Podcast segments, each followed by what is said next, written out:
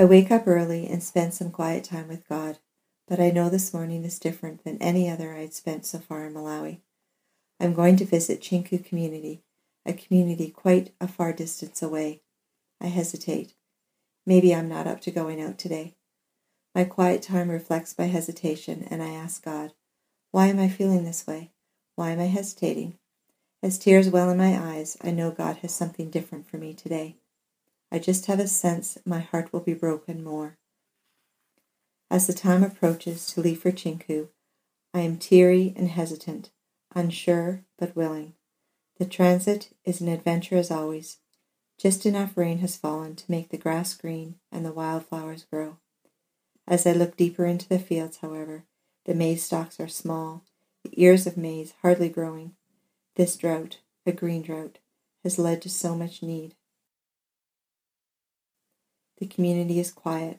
Children are sitting and hardly moving, with the look of hunger in their eyes. My heart starts to pound.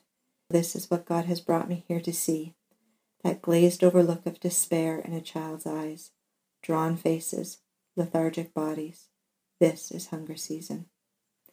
I know about this difficult time. We had just done a food relief program in this community for our children and families, but it is the other children and families I now see, the ones who are not benefiting from our program, waiting to be noticed. These are the children God is showing me today. As we drive along, the sun, the sun is hot and the clouds are threatening rain, but soon the clouds disappear without producing any moisture for the earth. We arrive at the second care point in Chinku.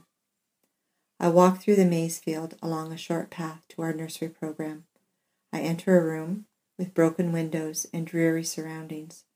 Some children, teachers, and care workers are present. They smile, and we try our best to communicate. We laugh mostly at my inadequate Chichewa. I am learning. They attempt to teach me a few words, and I do the same. We sit together mostly in silence, but we are together. I try my utmost to not show my tears, my despair, my sadness at this situation. It is hard, so I bring out distractions. We work together to make this day a special one for our kids.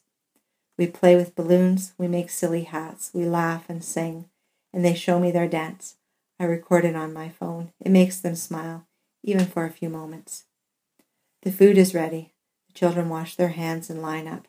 A plate is handed to them. Portions are small because food is expensive. The only way to make sure all the children get something to eat is to lessen the portions. My heart breaks.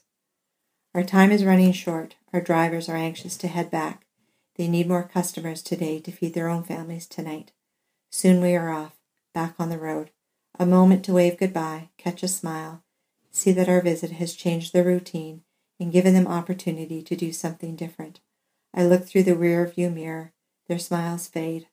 My heart breaks. We have a long journey back, and as the motorcycle goes around a bend, I hear it, a child crying.